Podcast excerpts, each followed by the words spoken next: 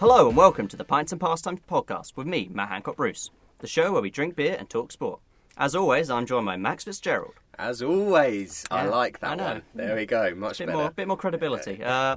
So it's just the two of us today, but we've got plenty to discuss. Today's going to be a special episode where we debate some unpopular opinions sent in by you, the listeners. The fans. Or just some people from my course, but we'll see. But before we get into all that, Max, what are you drinking today? I've got an interesting one. I'm looking forward to these. So I got quite a few beers today from Beer 52, who we know and love, and we talk about every time. Please sponsor us. And this one is Perfect Wheat. I mean, there's a lot going on the can. It looks like a Call of Duty zombie map or something. Yeah. There's a Japanese cat. Yeah. I don't know what's going on. So it's on it. It talks a lot about how much it likes German brewing, German classic. It says on it. Inspired by German brewing, and it is brewed in, nonetheless, USA, which is still pretty cool though. There's a lot of weird cat theming going on. Yeah, a lot of weird cat theming. It. Please keep refrigerated. 5%. Nubra, New York, USA. Let's give it a try. Here he goes. The sip's been taken. Lovely. That's actually a lovely one. That's actually really nice. Very wheaty. Wheaty. Mm. Like a freshly baked cake. So, what's that something you want to drink? So, right, I went to Sainsbury's today, and I sat there looking at all the cheap options, and I thought I've got to get one exciting thing. So it's a Camden Brewery. It's called Show Off Juicy Lager. Yeah, I've actually had that before on tap. I mean, I'm quite basic, so I'll always just pick lager if I see it. But or let's see, pilsner. You have to go for a pilsner. Mm. Ooh. Oh no! Oh no! Oh no, it's not a good. See, I'm Camden, really. Please don't sponsor us. Yeah, no, I mean, it's got a very citrusy. I mean, I'm shit with beers. I will only drink shitty beers like Foster's and. When I tried Show Off, I quite liked it. It's not bad. I'll get through it. Hopefully, better than I did with the chocolate one. No disrespect to. To be fair, we've got quite a lot of interesting beers we can go through today. I mean, I'll be moving on to Heineken soon. But other than that. We've got plenty to discuss today with some unpopular opinions, and let's move into the first one, which is to do with Liverpool. So, first up, the unpopular opinion is that Liverpool won't finish in the top two. So, as the time of recording this, we've just finished the game between Liverpool and Chelsea, where Liverpool won, was it 2-0? Yeah. Not the most exciting game. Convincing win. I think it was a lot to do with Chelsea's poor defence on that one. I mean, you can't predict. Before we went into that game, I was thinking, I was hoping for a 2-2 draw, to be honest. Yeah, that was what I expected, to be honest. Obviously, Christensen getting sent off wasn't a great thing for him. No, obviously, it really ruined the game. I'm also a little bit surprised. I kind of thought that Liverpool might run off with it after that. Yeah, I was hoping for a few more goals, because they got two in quick succession. Yeah, but it's not the worst team to drop points for. Like, if I was a Chelsea fan, I'd be thinking, that really sucks, the situation that happened in. But if I was going to drop points to a team, most other games this season are going to be easier than that. Yeah. The opinion is that Liverpool won't finish in the top two. Yeah. So I guess a lot of people in our prediction we had Man City and Liverpool top two, but there has been a lot of improvement from the likes of Spurs, United, Chelsea, that could challenge for that top two. It could challenge. Obviously, there's been a lot of signings made, and this as of more recent, this window's looking more interesting with signings from obviously Chelsea and Tottenham. Man United need to sign some players, and if they do, that could really improve their squad. I think that it's going to be more interesting. There's still a lot of signings to be made before. Obviously, we're going to cover it in a talk about the transfers later on, but. Liverpool are still, in my eyes, the best team in the league, right? I don't think much will change I don't know how you feel about that. So I think, if you'd asked me this question 3 days ago, I would have said maybe, to be fair, like Liverpool haven't signed anybody. They've looked pretty poor in against Arsenal and against Leeds. But I think the signing of Thiago, Hotter maybe a bit, to a lesser extent. I think Thiago is an excellent signing. It's probably the best signing of the window so far, to be honest. And I think that could keep them in that kind of I think he keeps them at that level of quality. I think Hodges is also a really good signing for the squad because they've got more games coming up than just Premier League, right? They're going to have cup games, multiple cup games, Champions League games. They're going to need that squad depth, especially if they get injuries. He's definitely a good signing for them in that sense. Yeah, I mean, I don't think you can fault. Obviously, we put these out saying asking for unpopular opinions. So it's if someone enters an opinion that me and Matt both agree with, it wasn't quite unpopular. But I don't know. I can't see. I can't see Liverpool doing worse than second. It could happen. It could happen. But if you predict it, you're not really sensible. So I think you raise a good point there that they are going to try it. I mean, hopefully we'll see Liverpool competing on more than one front. So it felt like the year before that they kind of, did really well in the Champions League, obviously won it. Then last year it did feel like they kind of just put all their efforts into the Premier League. Like Champions League, they did pretty poor, really. Like they should have done better than they did. Carabao Cup, they didn't even try. Yeah. FA Cup, did they get knocked out by Chelsea? They got knocked out pretty early. They didn't seem like they were trying in a lot of the other competitions. So I think really, if I was a Liverpool fan going into the season, top two should be the aim at least, But also, I think they need to show that they compete on more than one front. Yeah. I think multiple trophies is the minimum aim for a Liverpool team this season. Oh, definitely. After winning the Champions League and then winning the Premier League, you kind of think like you can't settle for one. An FA Cup. You need both. You need more than one trophy, I think, to show that you are a solid squad, not just a starting 11. Yeah. But I think concisely. Between us, I think we can agree that. We'd expect Liverpool to finish top two. There is a lot of competition, as we say. So who gave that opinion? So that was Harry Garside from. He's from my course. Maybe he's an Arsenal fan himself. Maybe he's neutral going into that. Maybe Harry's expecting Arsenal to push up, but I think there's a lot of competition in the top six at least now. Well, maybe at the end of the year we'll be talking to him on the podcast about how he was right. Maybe Liverpool have a shocker. Or maybe Liverpool will do as we expect and we'll never even fucking talk about this again. But, we'll see how it goes. So I think, unanimously we're going to agree that Liverpool should finish top two. For the next unpopular opinion, let's look ahead to the Euro 2021. Right, so next up we have an interesting one, which is that Norway will make the semi-finals at Euro 2021. So this isn't something I've ever really considered before. But who was that? Are they on drugs? Possibly. Because I won't say I know them well enough to know if they're on that drugs. But it's interesting. So currently, Norway haven't actually qualified for the Euros. So to get there, they will have to beat Serbia, who are quite a very strong squad, and then Scotland or Israel.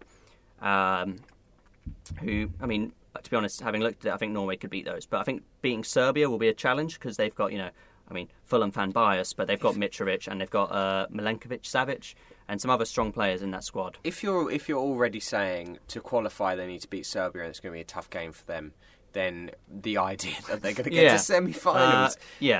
And another issue then comes, if they do qualify, they go into a group with England, Croatia and the Czech Republic. Oh, my God.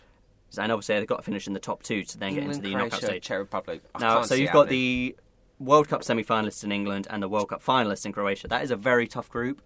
Yeah. Czech Republic, they could probably do something there, but that is going to be a very tough group. I mean, I'd love you guys to send in unpopular opinions that me and Matt don't and unanimously agree on constantly. But this is a hard one not to agree on. Like, Norway, I mean, I've said things in the past, not as to the extent that it's branded on Twitter, but I've said I think Denmark are a very good side. I think Denmark are better than Norway, and I don't think Denmark can get anywhere near the semi-final of the Euros. So it's quite the chance to play. To be fair, I haven't watched Norway play that many games, right? But I can't imagine that they have a side good enough to get into the semi-finals. Yeah. Yeah, same with you. I don't know that much about Norway. Their captain is Stefan Johansson, who's in Fulham, but he doesn't even play for Fulham. Which makes you think if their captain doesn't even play for Fulham, they're not going to be great. But their attack is pretty insane, to be honest. So obviously the big name in their team is Erling Haaland for Dortmund, and also obviously last year he was at Red Bull Salzburg. So last season, between those two clubs, he scored 44 goals, and there's no reason to believe he's not going to do that this year. I think he's already scored 2 goals in 2 games for Dortmund. Like he is, one of the top talents in the world. Okay. So he's going to really, it's going to be very relying on him. But you've got teams like Poland who rely on Lewandowski, and they don't really get that far in the competition.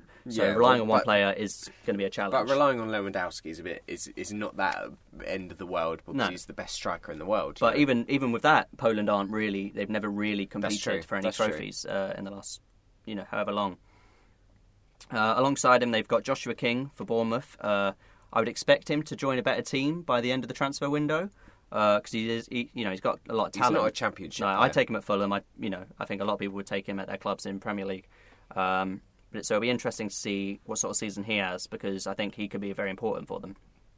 The other player in their attacking lineup is Alexander Sorloth. So I think he might have used to be at Crystal Palace. I'm not sure.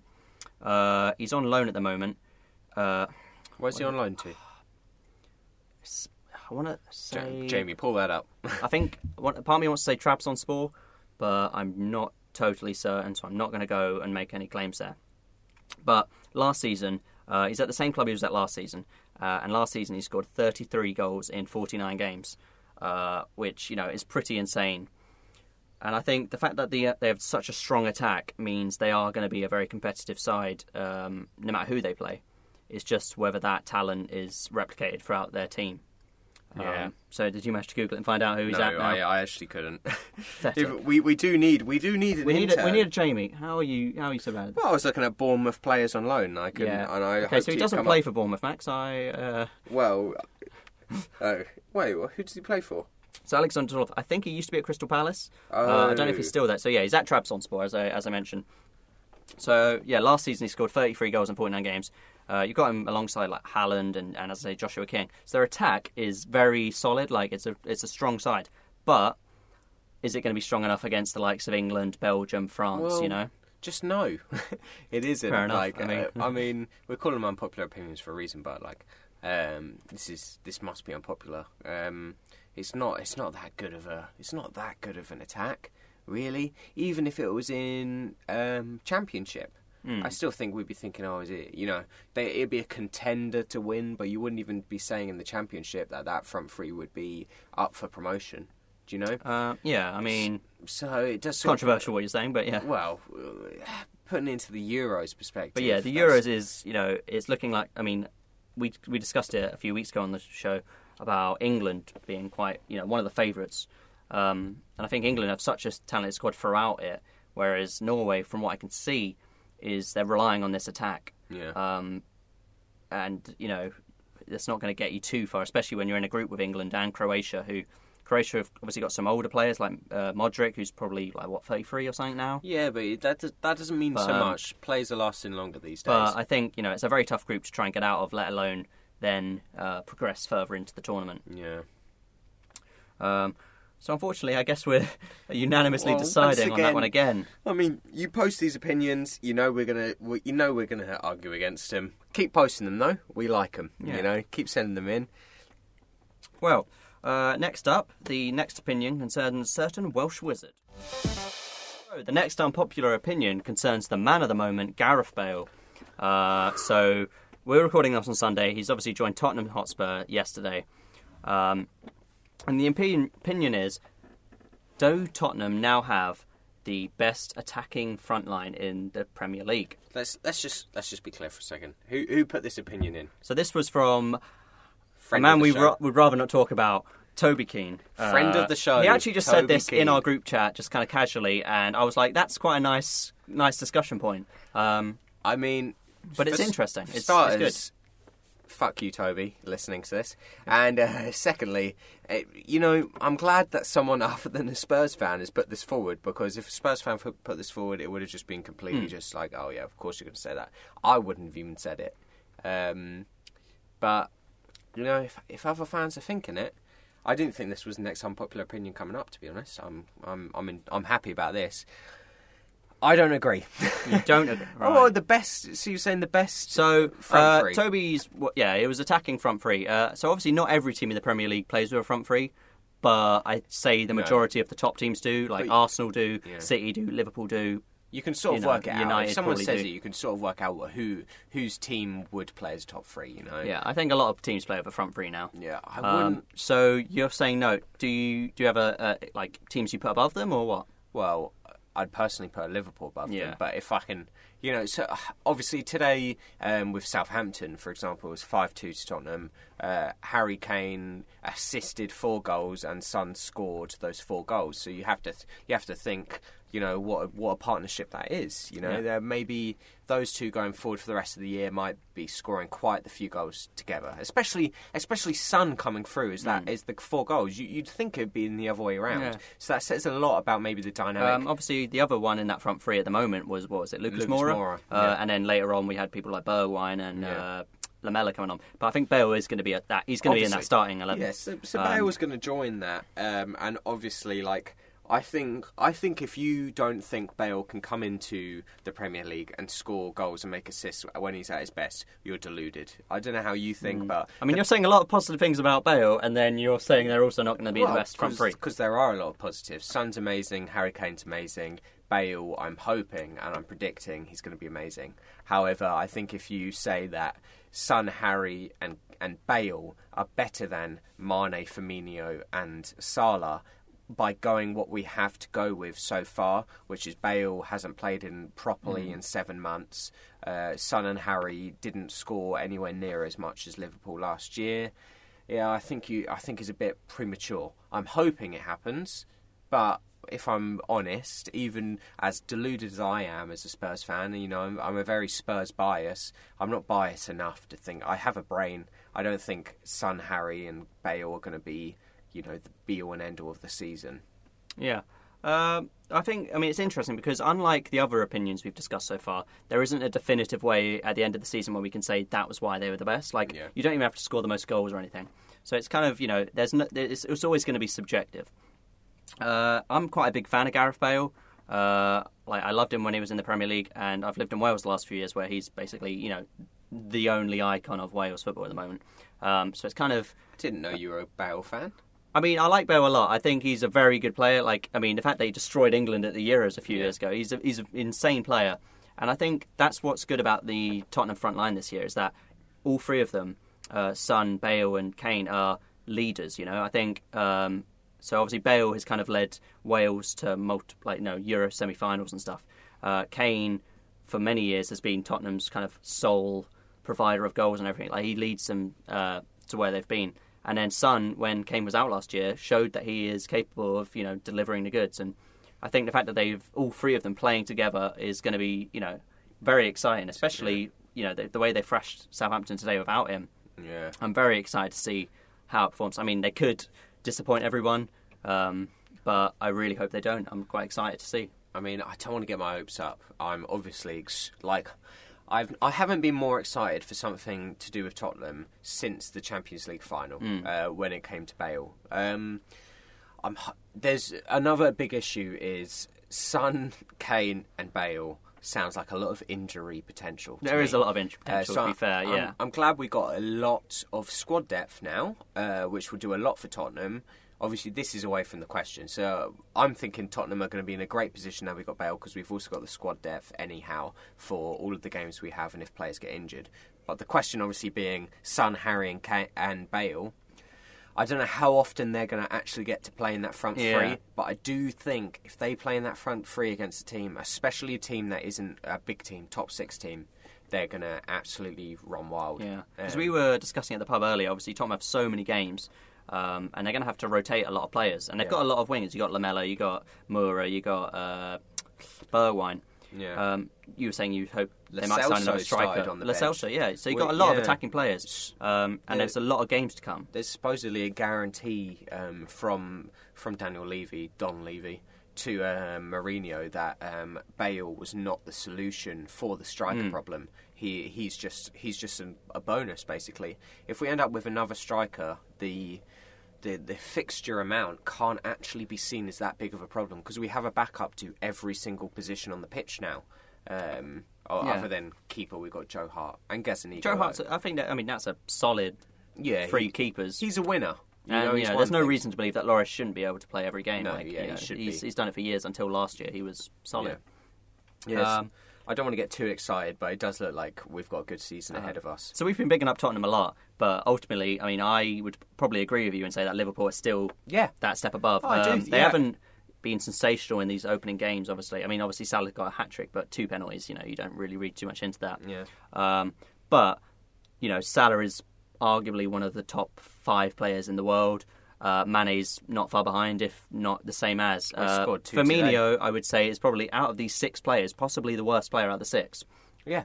If we're comparing Tottenham and Liverpool. And Firmino would walk into most teams. And he'd walk into most teams. But he isn't, you know, I think the rest of them provide that direct goal-scoring threat, whereas Firmino is just basically allowing Mané and Salah to perform to their abilities. He's a striker that's really a playmaker, you know. He creates the chances for Mané and Salah. And if that's part of the partnership of the front three, that's a damn good partnership, you know, like... Yeah, it doesn't matter how much I want Tottenham, how well Tottenham, I want Tottenham to do. You can't deny Liverpool. They're unbelievable at the moment. And people that do deny them, I do think are a little bit deluded of how good they are. Obviously, deep down, I pray that they don't do as well. I don't want Liverpool to do as well. And I'd love to just sit here and be all up my own arse to say Tottenham are the best. But they're not. Like, Liverpool front three are the best. In my opinion, it would have been good to have Toby here to support himself in his claim. For once, I would have loved him to talk positive about Tottenham, but just is how it is, I guess. So that was a good question. You know, I don't think we've really come to much of a conclusion. If you've got opinions, let us know. I mean, we'd love to hear it. But we don't want to go on about football too much. So for the next opinion, let's turn to the rugby. So, for the next section, before we get into the next section, Max has got another drink for us. What have you got now? You ready? Oh, thank you, Beer 52. Beer 52 is available online. One day. We wish. So right now, it's Captain Lawrence Brewing Company.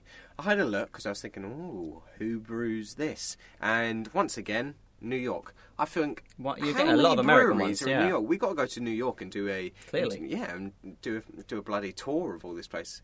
But it's called, I think that's called Effortless Grapefruit IPA. It's got grapefruit in it. That's interesting for a beer, but IPAs. It's a pale ale, and then there's Indian. It smells important. It smells very grapefruity. Oh, it does smell something. It kind of smells like a porn star martini or something. Oh, you know what? I mean, I like porn star martinis, but that sounds, you know, with a beer, that's a bit weird. I mean, it's very drinkable, but it's very fruity. Mm. Yeah, it's very. I'm not a big fan of the fruity ones. I mean, I literally like the ones that taste of fizzy water, as I've said numerous times now. You're a very. I'm quite shit with them. I mean, it's very drinkable. I could drink a lot of it. Put it that way. But I would if I went for this. Say I went to the shop and I was thinking, I'm going to buy myself some beer, and I was going to buy a 6-pack. If I bought a 6-pack of this, it was because I wasn't really in the mood for beer. I was in the mood for a very fruity beer. Yeah, like I do that. Like if it's daytime, I'll go for a cider of some kind. But yeah. Anyway, that's not won you over, it seems, compared to the last one. No, sadly. The last one, what was this? So Perfect Wheat. That one was absolutely fucking lovely. I'll try to give it a try at some point. Anyway, for the next unpopular opinion, we're finally going to talk about something other than football, and this is that France will win the next Rugby World Cup.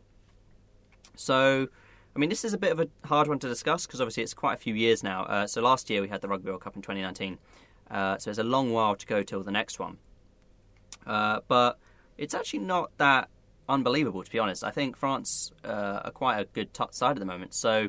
at last year's World Cup, they won all their group games, but they were quite easy. That was against Tonga, Argentina and USA before the England game, which was cancelled, which would have been the true test of their abilities, really. So in the first knockout round, they were narrowly beaten by Wales. I think it was like 1 point in it. So really, you know, they weren't far off Wales, who were Grand Slam champions at that point with Warren Gatlin. But...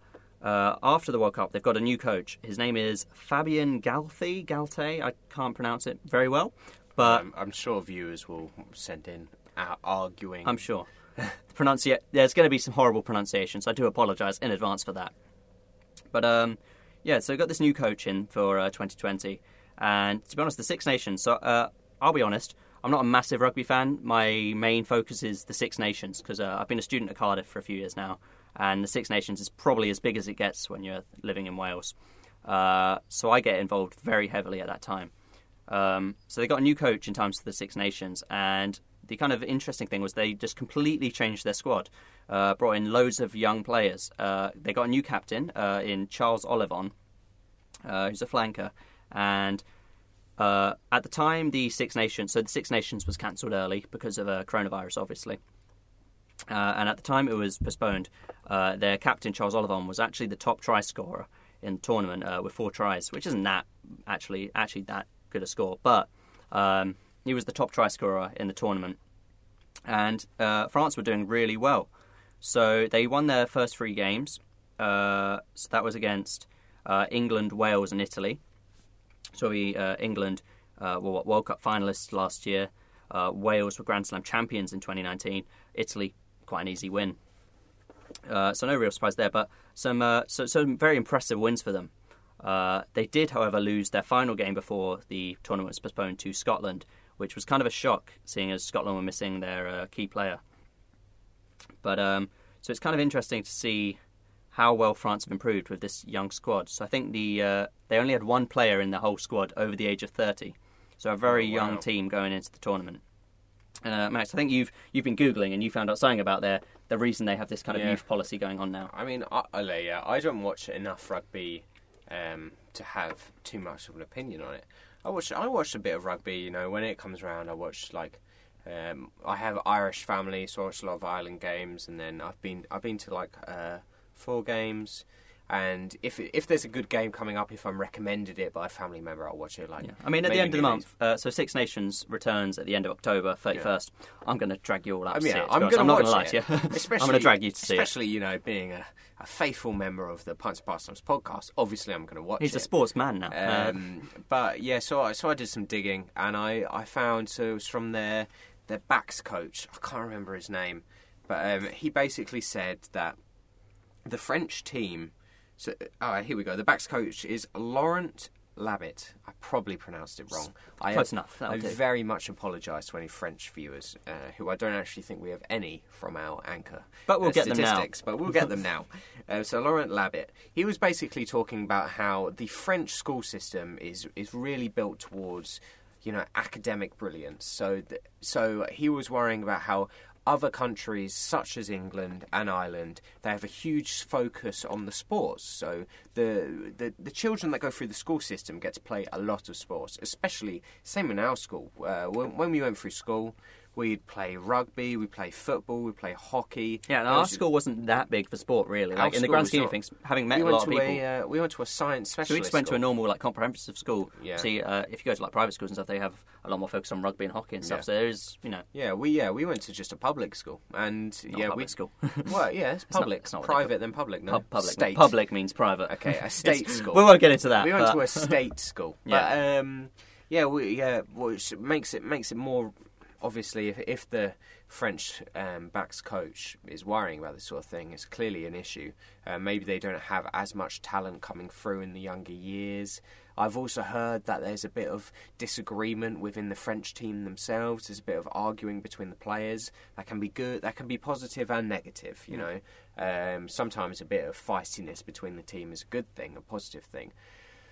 I'm not qualified enough to talk on where France are going to finish. No. To be honest. So that's fair enough. So the World Cup's so long away, it is really going to be very difficult to predict that. But, so as I say, they've got a really young squad now, so they've got so many quality players. The one who really impressed me at the Six Nations was Antoine Dupont, who's their scrum half, which is kind of like, in rugby, that is like a very key position. You know, it's, I mean, I couldn't describe how it is. It's like it being like a centre midfield in football. To explain it to Max. It is like one of the most important positions in the team, and he was like ridiculous. Like, he's 23 years old, so, you know, in the next World Cup he'll be 27 or something, about that age.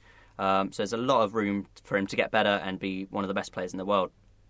And they've got so many players of this ability. So the other one, who's actually the top, I think he was the top point scorer at the Six Nations before it was postponed, is Romain Natamak.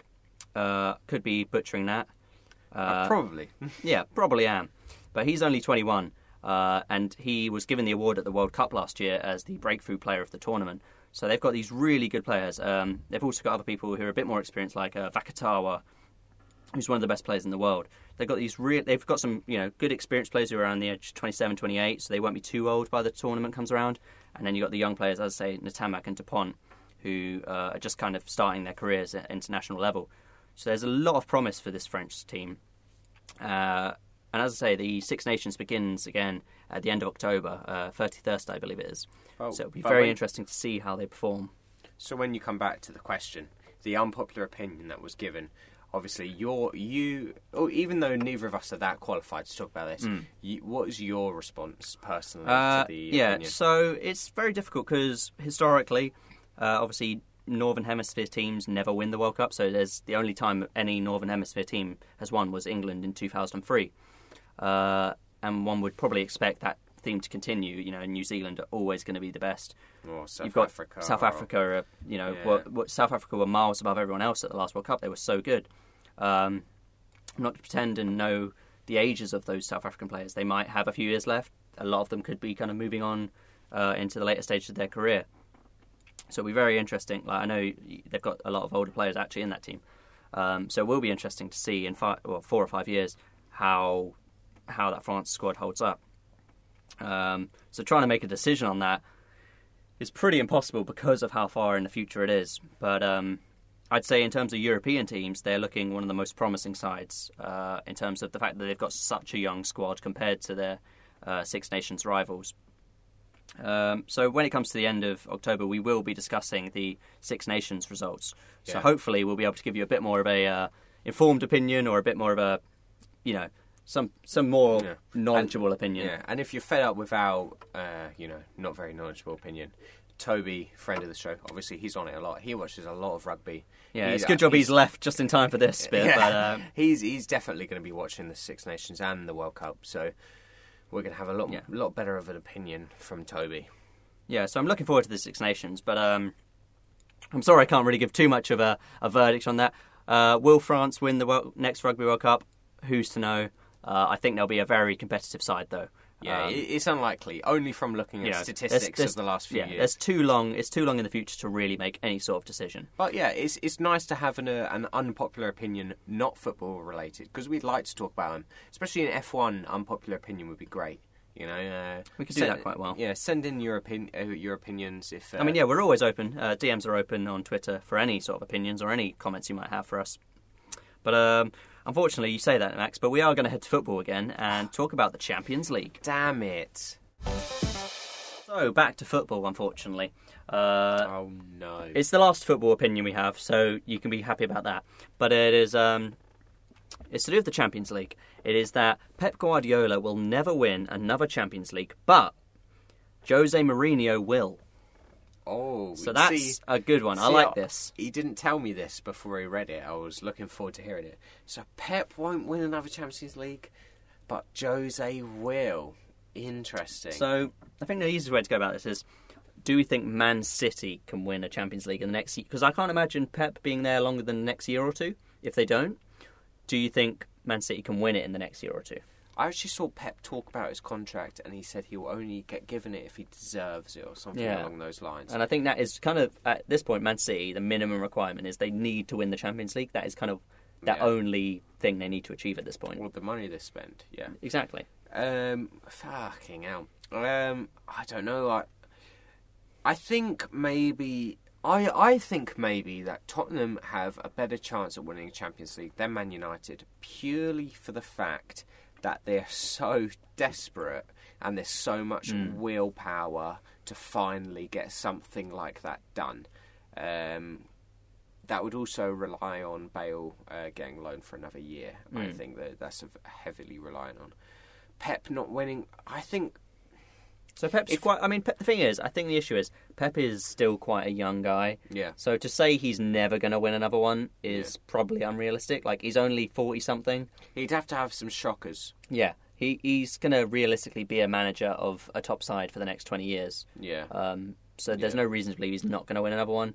Like, Man City could win it next year. There's no reason to doubt that. True. That's because that's true. Pep can keep going.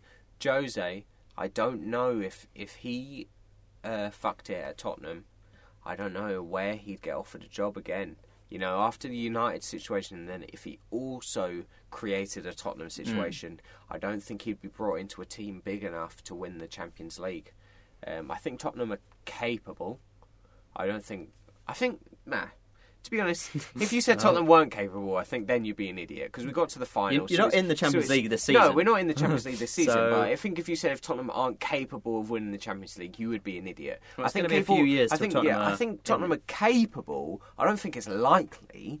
I didn't think us getting to the final was likely. You know, I don't think... It would take a lot for us to get there, but it's possible. But I don't think Jose would do it. Not at Tottenham, anyway. I can't see Tottenham. To be honest, I can't see Tottenham ever winning a Champions League. That was probably our one and only chance. So if Jose is going to win the Champions League, I don't think it'd be at Tottenham, and he'd have to have a screamer at Tottenham to end up at a club to win a Champions League. He'd have to win possibly the Premier League, or like two cups in a year. Maybe he wins the Europa League and the FA Cup, and then next year he wins the FA Cup or something, right? And then maybe he'd end up at a club that could win the Champions League. But unless he has all of that luck going for him, I don't think he's going to have a shot in a team that can win the Champions League. Whereas Pep, I don't think it matters how bad he does with Man City in this next year. I think he's going to be... The team he goes to after Manchester City is going to be a team with the capability to win the Champions League. So I disagree with that opinion. Yeah. So the person who actually sent me this opinion, they were saying that they actually don't think Mourinho will win it with Tottenham. They were saying that they expect him to, at some point, because he does move teams a lot, they expect him to maybe move to like a PSG, I'd say maybe like an Inter Milan. He could go... Has he been at Inter Milan before? I can't remember. I don't think so. So a team like PSG or Inter Milan, who got quite a bit of money, kind of on the up, one of those teams he could go to, and that's where he would win the Champions League. And I think that's, I think that is probably more realistic than Tottenham at this point, to be honest, because they're both in the Champions League already. They've both got so much money to spend, and... He was at Inter Milan. 2008 to 2010. So was he? He could have been there when he won the treble. He won the Serie A at Inter Milan, and then in 2010 he won the treble. He led Inter Milan to win the European treble. Yeah, so he won the treble before going to Real Madrid, I guess. Yeah. So the fact is he is a title winner, and I think teams like Inter Milan and Real Madrid, Inter Milan and PSG, they I think they're kind of on the lookout for this sort of manager that is proven to win titles. He's a brand, isn't in himself. Like PSG, their current manager. Do you know the name of their current manager? PSG's manager. No, I don't. Exactly. I think it's Thomas Tuchel still, who they got from Dortmund. They need a winner. Yeah, that's it. And I think Jose Mourinho is a winner, and also I think his history has shown that if you give him money, like he had at Chelsea, Man United, when he first signed, he got given a lot of money to sign Pogba and Ibrahimovic and such. If you give him money, which PSG will definitely do, well, of course, and Tottenham have done the same. They've given him money, and you'd hope this season he's going to provide some results. So I think PSG are the sort of side that he would flourish in, because he's going to be given a lot of money to sign players that want to play for him rather than the club even. And I think, if he goes on to an Inter Milan or a PSG, that could be a winning formula. I agree with that. I think I disagree with one part of it. I don't think Tottenham have actually really spent money this year. No, but I think the only reason you're able to sign people like Bale is because of Mourinho. I don't know if Bale would have gone to Tottenham, because they were our alternatives to Mourinho at the time. Sadly, I think if Ancelotti hadn't gone to Everton, we would have had Ancelotti. Brendan Rodgers also. We probably would have ended up with Brendan Rodgers.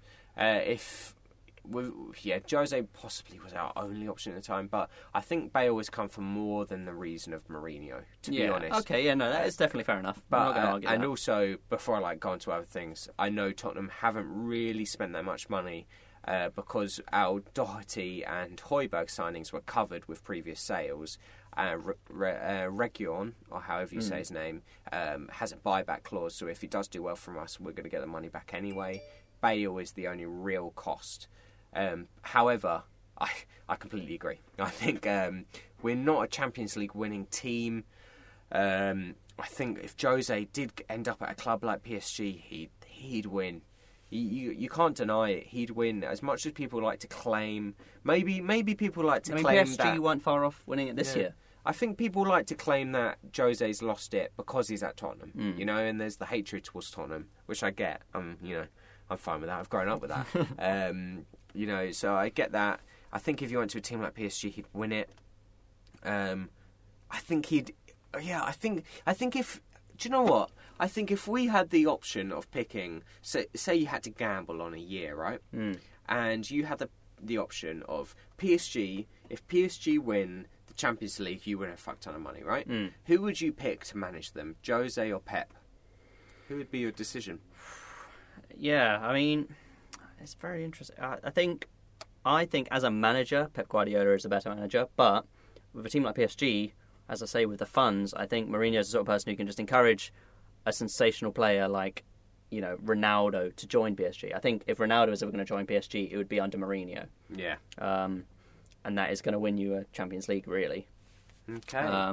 But heard it here first. I think they're pretty. It's pretty hard to split the two. To be honest, I'm not going to. Yeah. Be on no. That. It's yeah. I don't think. The difference between Pep and Jose is I think Pep maybe can achieve bigger things with more money than Jose, but if Pep doesn't have the money, there's no evidence to support that he could win anything. I think that if Pep went to a team, say he went to a team like Poch went to Tottenham back in the day, or Ancelotti went to Everton, I don't think Pep could turn that team into a winning team. Yeah, I mean, he has been fortunate to have some brilliant teams as he's joined them. Yeah. So, I don't know, I think in that opinion, it's a very hard opinion to tackle. I think I'd go Jose, but I wouldn't be putting my heart on the line, to be honest. Yeah, it's very interesting because I think both of them are very privileged managers. They've both been given, basically every team they've been at for the last decade and a half has been one of the best teams in the world anyway. They haven't really had too much of a challenge. So I think it's very difficult to say. In regards to the actual opinion we were given, I think Pep Guardiola will win another Champions League in his career. Like, he's so young and he's going to be given the best teams. I think he will win. I think he'll win more than one. Yeah, I don't think that's, you know, arguable. But I think, equally, I think Mourinho will also... I'll agree with that bit. I think Mourinho will win another Champions League. Yeah. I can't see it not happening. Just based on the fact that he is given these opportunities at the top clubs, and he's given lots of money at the top clubs. I think he's gonna flourish at some point. That was a good question, though. It was a good question. Who sent that one in? So that was Johnny, I think, from my my course I've decided. So yeah, that was a good question. Opinion rather. Yeah, we just have one more to go today. And it concerns a man we've never discussed on the show before, and that is Logan Paul. So, for the last unpopular opinion of today's episode, we have one that is quite controversial, I think, really. And it comes out of a news story that came out this week, and that is that Logan Paul could beat Floyd Mayweather. Who's that from? So that's from our good friend Matthew Nelligan. He's not a sports fan, to be fair to him. He's trying. He wants to be a sports fan, but he's not. He has a small interest in things like UFC and boxing, which is why we've got this from him. But this is a very interesting one because on the paper of it, you'd say, "Shut up! What are you talking about?" But there's some sort of logic to it. I know that sounds crazy, but you know there is. So in Logan Paul's last fight, which was obviously the big KSI one, KSI 2, if you will. Back in November, he weighed 199 pounds, which is like a cruiserweight sort of weight. Whereas Floyd Mayweather, in his last fight, which was a long time ago, to be fair to him, it was against Conor McGregor, so that was, 2 years ago, maybe 3 years ago now? Yeah. A long time ago. And that was his last professional boxing fight, if you ignore his stupid things he's done in Vegas and stuff. But he weighed 50 pounds less than that. He was 149. So that is five. 100. Thank you, Max. So, I mean, there's a big difference. There's a huge difference. Big height difference as well, I imagine. Yeah. Which does make it more interesting, I think. You know, it gives a bit more credibility to that sort of idea that Logan Paul could do something. I mean, I'd watch it. I mean, yeah, that's the thing. I think this is kind of going to be a major discussion point of this, is this weird emergence we've had of, you know, barely, I mean, they're not even really celebrities, YouTubers. No. Like, KSI and Logan Paul aren't celebrities really in the mainstream media, but they are creating a lot of buzz and a lot of profit from these boxing matches. Creating too much buzz for people to ignore. Yeah, it's too much to ignore. And I mean, I don't think Logan Paul. I mean, the fact that Logan Paul couldn't beat KSI twice makes you think he wouldn't be able to be an actual professional boxer, and not an actual professional boxer, but one of the best, probably arguably the best boxer who has ever been in the sport. Like, it's like you think like if anyone was going to fight him, it'd be KSI. Yeah. Why is it Logan Paul? So I saw. I did see a tweet. KSI would just say he'd know he'd lose. So I did see a tweet that was I'm hoping a joke that was like this would be a preliminary fight to then fighting KSI after. Oh my god! I think this is the thing about Floyd Mayweather as well, is that a lot of people were he's obviously I think he's something like 45, 47. He's quite old, so he is really in it now. Floyd Money Mayweather, he's always been in it for the money. Yeah, and I think. He showed it before with the Conor McGregor fight, and then he had this fight on New Year's Eve against, I think it was a Japanese or Korean. Yeah, I remember that. Was fight. It kickboxing? Yeah, a person, and he just destroyed him. So it does show that Floyd Mayweather is really in it for money rather than the actual sport, which makes you think that this possibility that he could fight Logan Paul and then fight KSI is a possibility because he knows he's going to make money from this. Yeah. I mean, as much as he's tried for his whole career boxing to be the best, KSI pulls the numbers. It doesn't matter how badly KSI performs. He's just full of clout, and people pay to watch him. Mm. So yeah, maybe it could be Floyd Mayweather's goal. I don't actually think Logan Paul has that many die-hard fans. No, he's got a lot of fans. I mean, I couldn't tell you the difference between him and his brother. Yeah.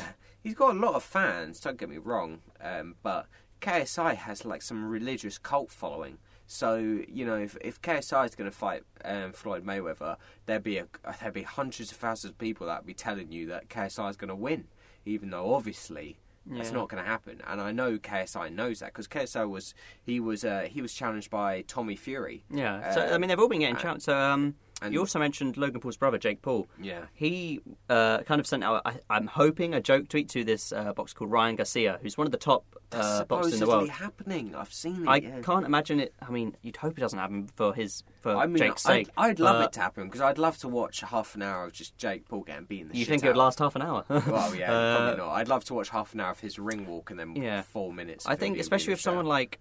So, on the Floyd Mayweather discussion, I think Floyd Mayweather... although he could win quicker than that, I think he's he's a bit of a showman, and I think he knows that if he knocks out Logan Paul in round one, there's no money in that. Yeah. But you keep this round, you keep it going for 10 rounds, and then Logan Paul throws in the towel. That there's going to be a lot of money. There's going to be a lot of buzz. Completely. And it's very strange. I was telling Matt before the show today, before the podcast, I was saying like. I've been a sucker for the YouTube boxing. I don't know what it is. Loser. I get sucked into it. I don't know what it is about two people with not much training, and then they only have a limited amount of time to train for a fight, and then they fight each other. I find that very really interesting. And I've keeping a close eye on it. I think that they don't try hard enough, really. Like, KSI knows he's guaranteed a fight in the future because he's the reigning quote-unquote champion, but he's not constantly training. You'd think if you're guaranteed a fight in the future, it's going to make so much money and you'd want to keep that opportunity, you wouldn't have stopped training, but looks like he's got a bit fat and lazy. Logan Paul, similar, If he can't beat KSI, he definitely can't beat Floyd Mayweather. Like, you'd have to be stupid. So he's going to lose that. That's cool and elegant, stupid. I like that. Yeah, well, yeah. But that's another stupid one. Maybe it's a cash grab. Fair enough. Cash grabs, completely understand. But I can't. Jake Paul versus Garcia. Yeah. Obviously, Garcia's going to absolutely fucking wreck him into the ground. It's probably not going to happen. It's just a load of horse shit to get them more views on their videos and stuff. So I think it's very exciting. I mean, as sad as it is, I think the sport of boxing has done quite well these last few years. I think people like Anthony Joshua and Conor McGregor even. And Fury. And people love Fury. People, these are kind of... I mean, it's weird that these characters are kind of drawn people into the sports. And I think that's happened with these YouTubers that have got this young audience, and they've got a big audience, KSI and Logan Paul. Yeah. This is tens of millions of people following these guys, and it does create this new audience, this new young audience to follow the sport of boxing, which can, you know, hopefully only be considered a good thing. But I think we need to remember that it is a sport and it isn't a joke. You shouldn't have these people who, like Logan Paul versus Floyd Mayweather, shouldn't take place, is my opinion. I don't think it's fair that boxers train their entire lives and don't get these opportunities, whereas a guy who makes YouTube videos doing whatever he does get these opportunities. It's I think it's outrageous, to be honest. I'm glad this has happened, because it hasn't happened the whole podcast, but I'm inclined to disagree. Oof. I think that, you know, the world comes down to money. If you can make more money for your fight, it doesn't matter if someone's trained loads. If they're not interested and people don't want to watch it, it's tough. You know, it's just tough to get over it. I wasn't a huge boxing fan when I was younger. I'd watched Joshua's fights. I watched a couple of Fury's old fights. I watched, like, some of Klitschko's old fights. We'd meet up and we'd see them at people's houses and stuff. You know, Manny Pacquiao versus Floyd Mayweather. That was one of the big ones back when I was younger. But you know what? What really started getting me into boxing was this includement of the YouTube boxing, because it was a relatable angle to us, and we were seeing like an inside source of someone entering that boxing world, and it felt like you were sort of joining with them, you know. And now at the time I was so into KSI's boxing or Logan Paul's boxing or whatever, and Nissan Gibb.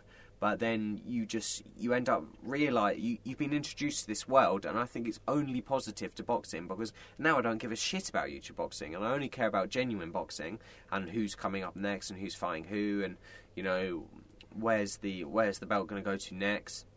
And it's because YouTube boxing has introduced this whole audience to boxing who would have never normally been indulged into it. I like that. I like what you said. I think it is definitely an area that kind of splits opinion.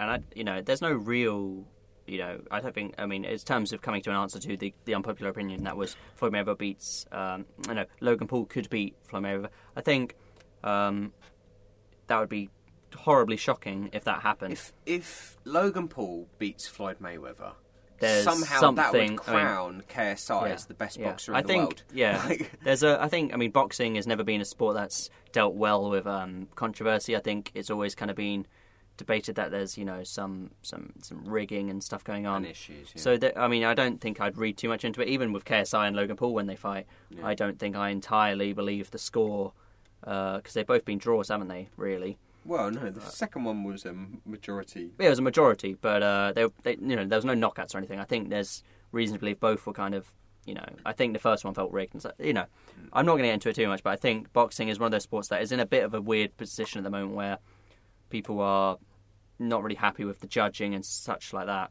especially with, like, Olympics and what have you. But I think that was a really good question to get us discussing kind of that area of celebrities and boxing and how the two are now sort of intertwining.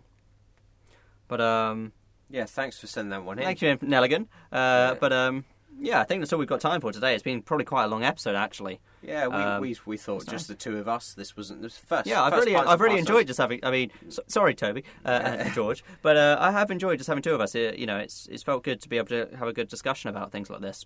Yeah, we'll be back on Tuesday. Hopefully, we'll be back on Tuesday to discuss all the Premier League action. We were going to discuss it today, but I thought we'll wait till that point where we can discuss all the games. Yeah, good games coming out. Man City have got to play, Wolves got to play. There's some very exciting games to come, and we've had such a brilliant weekend already. So we'll be back. I think they'll be out on Tuesday night or Wednesday morning at least for you to listen to. But for now, thank you for listening. Obviously, we're available on Spotify, iTunes, wherever else you want to listen to your podcast. We're probably on it. Anchor, what have you. But thank you for listening, and goodbye from me, and goodbye from Max. Yeah, goodbye.